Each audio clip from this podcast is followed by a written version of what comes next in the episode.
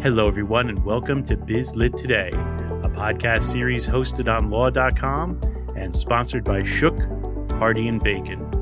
I'm your host, Scott Ferguson. Inflation, layoffs, distress. Businesses are now dealing with turbulent times as they try and meet the demands of running a company and balancing outside influences. But what if there was a way to return more money to the company?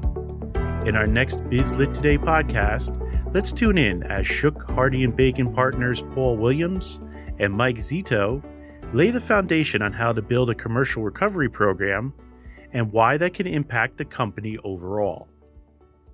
Hello, I'm Paul Williams. I'm a partner at Shook, Hardy, and Bacon. I co lead the firm's general liability litigation practice and I manage the firm's Denver office. I'm joined here today with, with my colleague and partner, Mike Zito. Hi, Paul. Thank you. This is Mike Zito, everyone. We appreciate the chance to talk about our commercial recovery uh, thoughts today.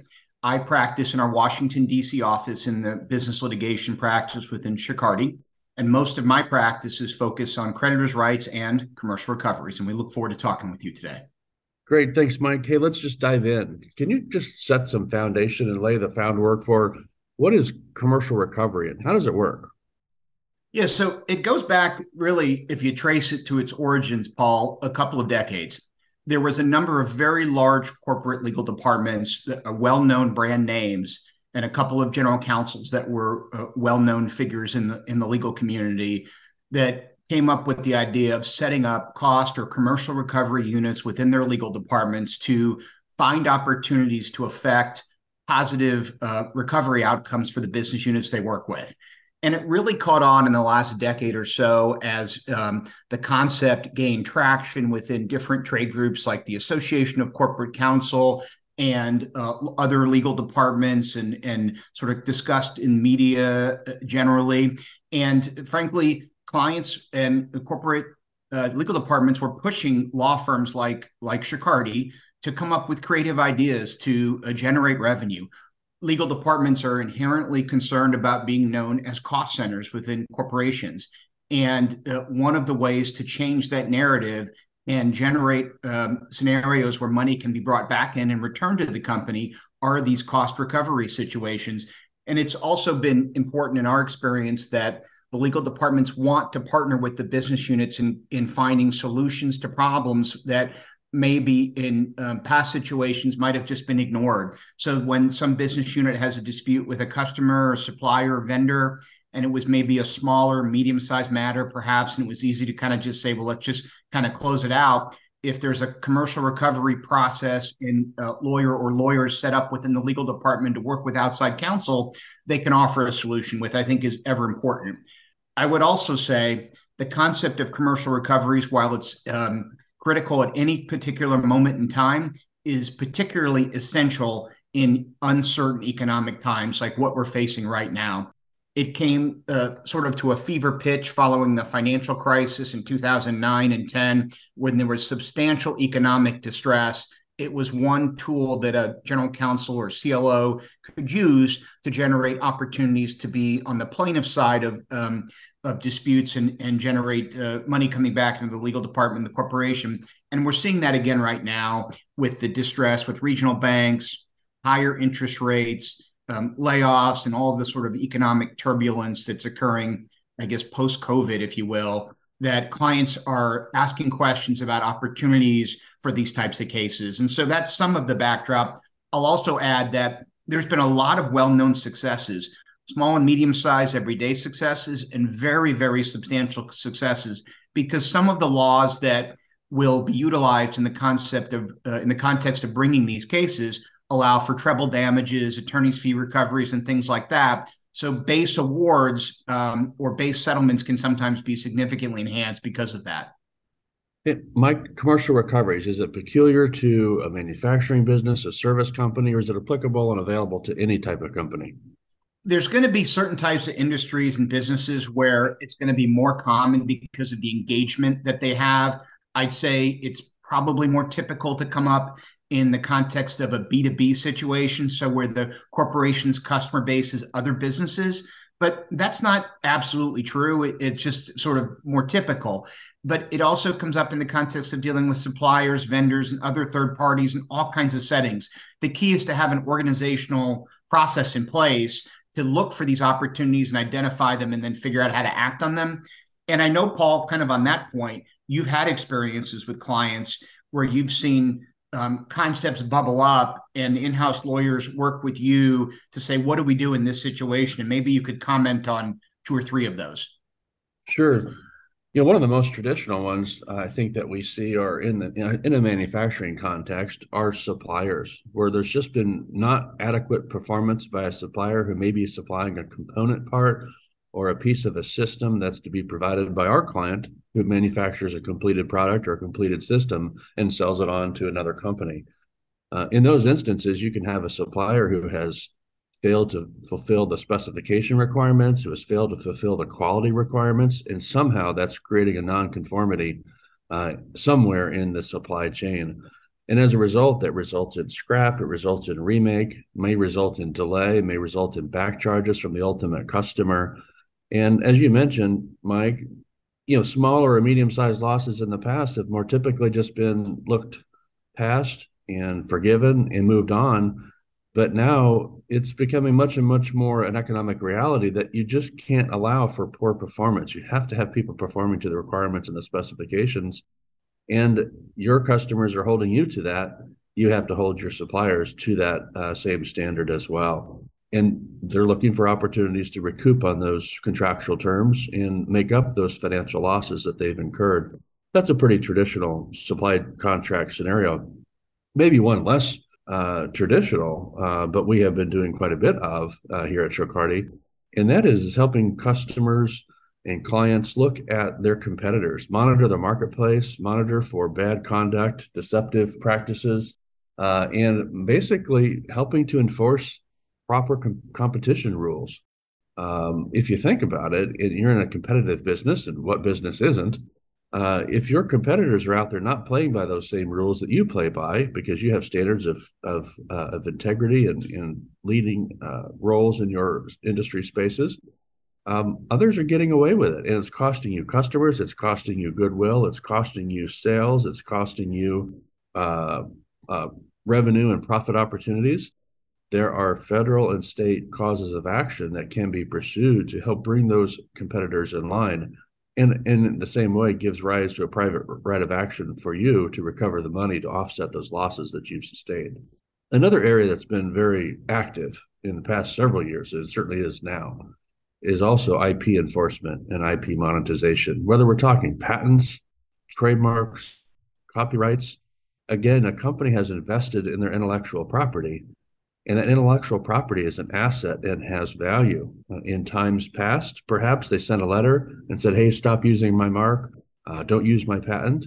Nowadays, it's much more common to have someone like Shook Hardy help assess a portfolio of, of intellectual property and evaluate who are in the, who's in the market, who's potentially uh, infringing, taking actions to stop that bad behavior, to enforce the intellectual property rights, and then even to monetize it, whether it's a license or royalty or a patent lawsuit, in order to make someone stop essentially copying your intellectual property and getting the value that you invested in in in doing so.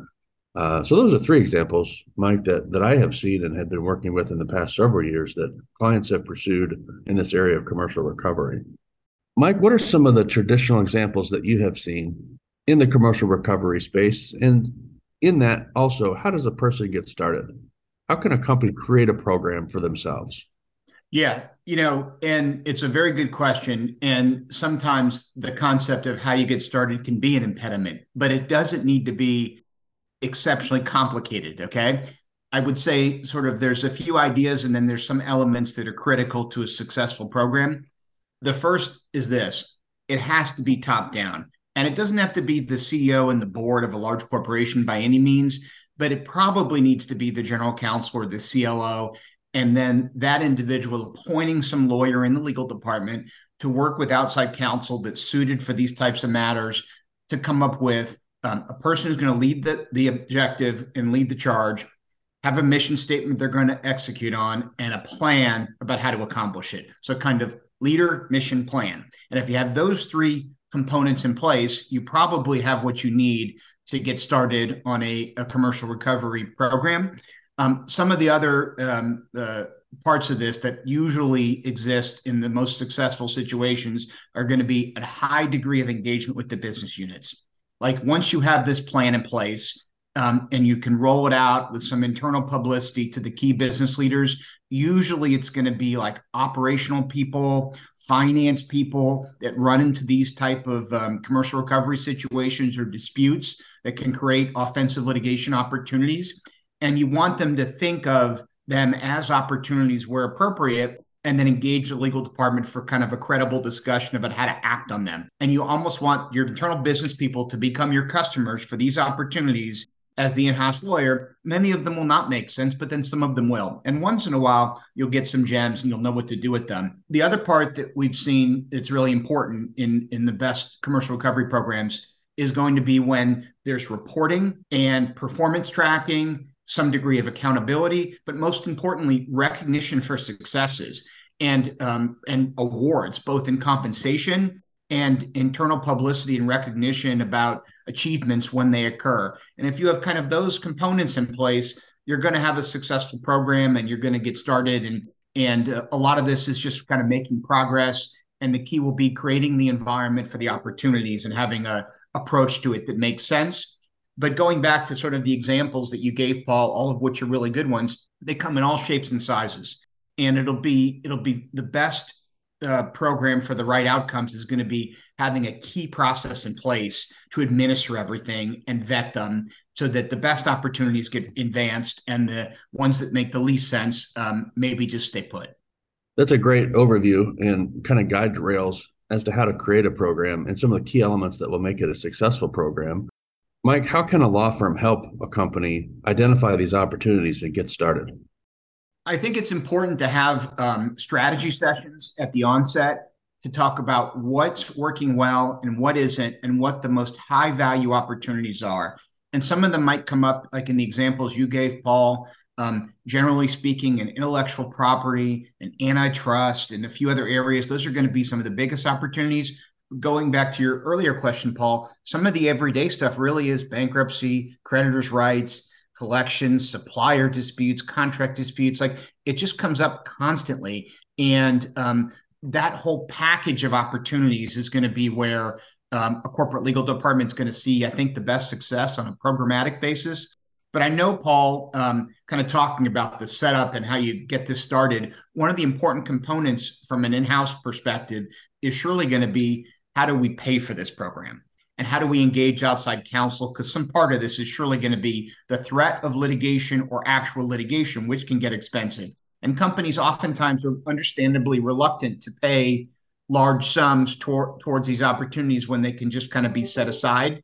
Um, what's your experience been, Paul, with setting up fee arrangements and managing the expense associated with them in a successful way? Thanks, Mike. We've done a lot of different things uh, in the area of pricing arrangements. And I think one of the most important things is to make sure we match a pricing arrangement to whatever the solution is. The key is that you don't want the pricing arrangement to create added problems to the problem that you're already facing with this commercial recovery. You know, let me give you an example. If a situation is really begging for a business solution, and really they just need some attention and they maybe need a, a lawyer to get involved a lawyer to reach out to a lawyer on the other side and to help facilitate a b2b conversation for a business solution.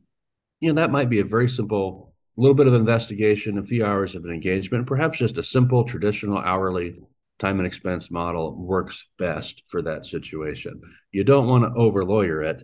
You want to finesse a conversation that can reach a resolution and that would be the best outcome in any of these, we're looking for what can be the best outcome. Some of them, as you mentioned, are usually pretty substantial, can be adversarial. For example, the IP scenario that I mentioned, uh, you're likely going to have to get some heavy investigation, some expert involvement, and put some heft behind the demand in order to assert those rights and recover that which you're due. Um, in that kind of a situation, you may want to come up with a contingency fee arrangement. You may want to have a hybrid of some type that covers the cost of the expenses and some of the time of the investigation and the effort that will be required in order to set up a successful outcome. Hardy, for example, is more than happy to partner with its clients and, and work out a very tailored arrangement that fits that situation to make sure that we're both aligned in how we're going to approach it and to make sure that the pricing arrangement makes sense and facilitates a favorable resolution uh, for the company. Um, really, it just takes a look at each situation to find what is that right fit, tailored pricing solution. Could be a flat fee, could be a monthly fee, could be a hybrid of an hourly and a contingency, could be a pure contingency. Lots of options are available. Tell you what, when we come back, Mike, let's touch on some of the maybe more creative, lesser known opportunities that might be available to companies that maybe they haven't thought of or, or considered so far. Shook Hardy and Bacon is a premier trial firm serving clients in the health, science, and technology sectors. We help companies resolve claims using creative solutions to complex commercial litigation matters. Shook attorneys build on decades of experience and are positioned to provide end to end litigation support. So, coming back now, Paul, I think we left off with the idea of what are some of the more creative opportunities company can, companies could consider um, when looking for what types of actions to bring and, and what to talk to about with business leaders. So, some of the obvious ones we already covered unfair competition, intellectual property situations. I think we mentioned antitrust, collections, bankruptcy mitigation, and sort of runs the gamut. But some of the more interesting ones, um, frankly, came up during COVID.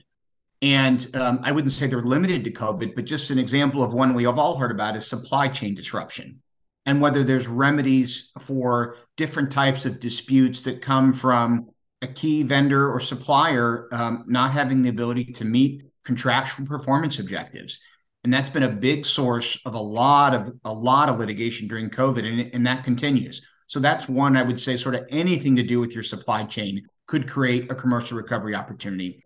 A second would be generally speaking fraud.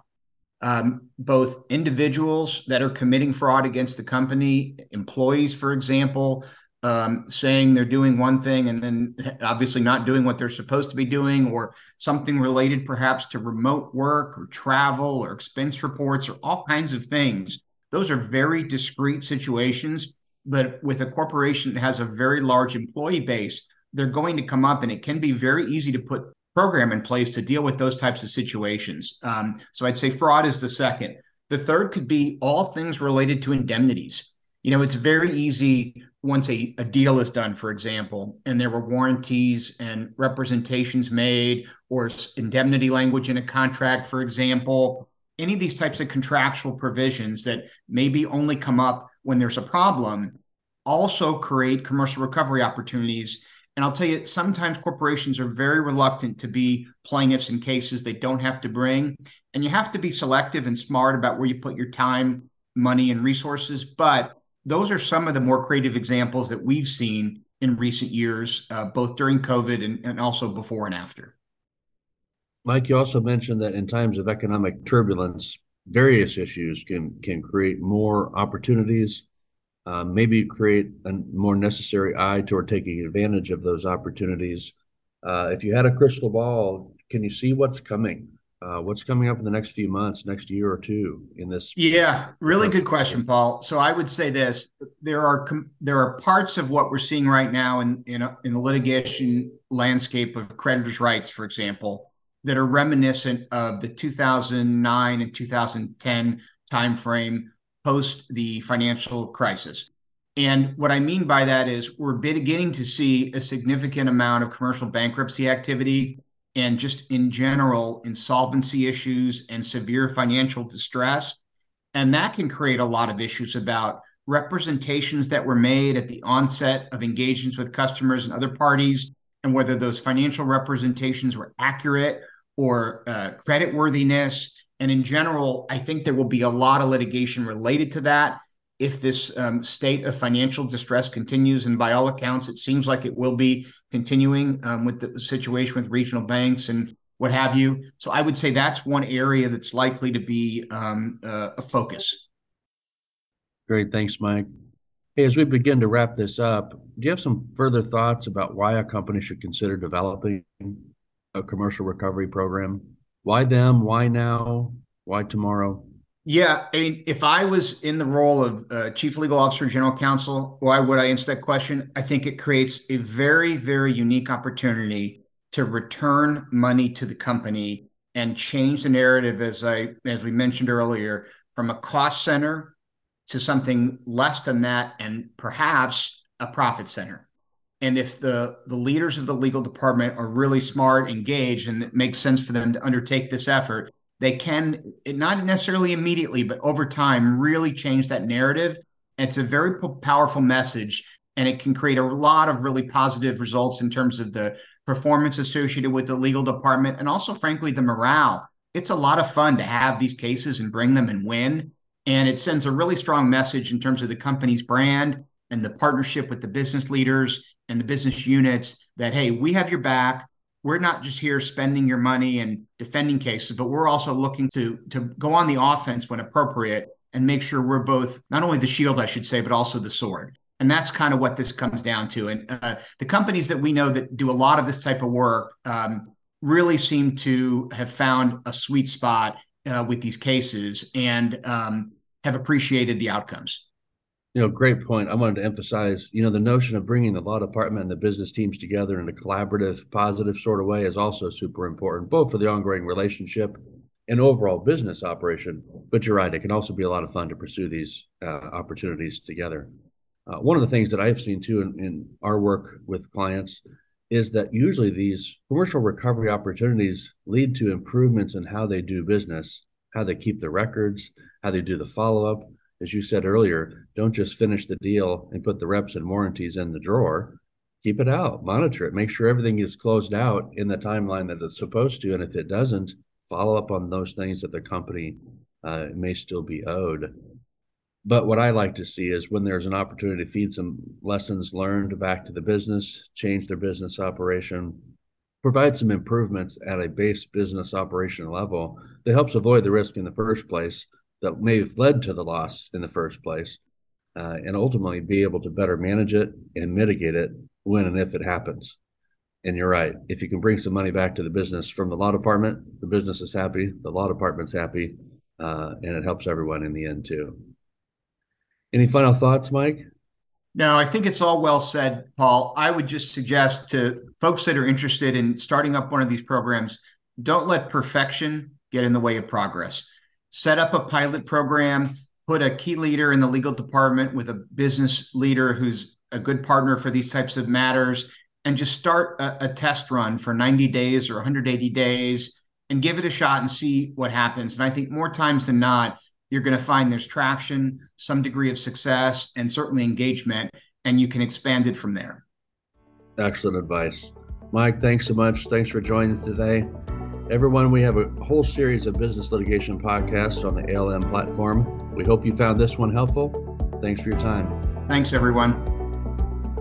That brings us to the end of this episode of the Biz Lit Today podcast series, which can be found on law.com. I'm your host, Scott Ferguson. Join us next time.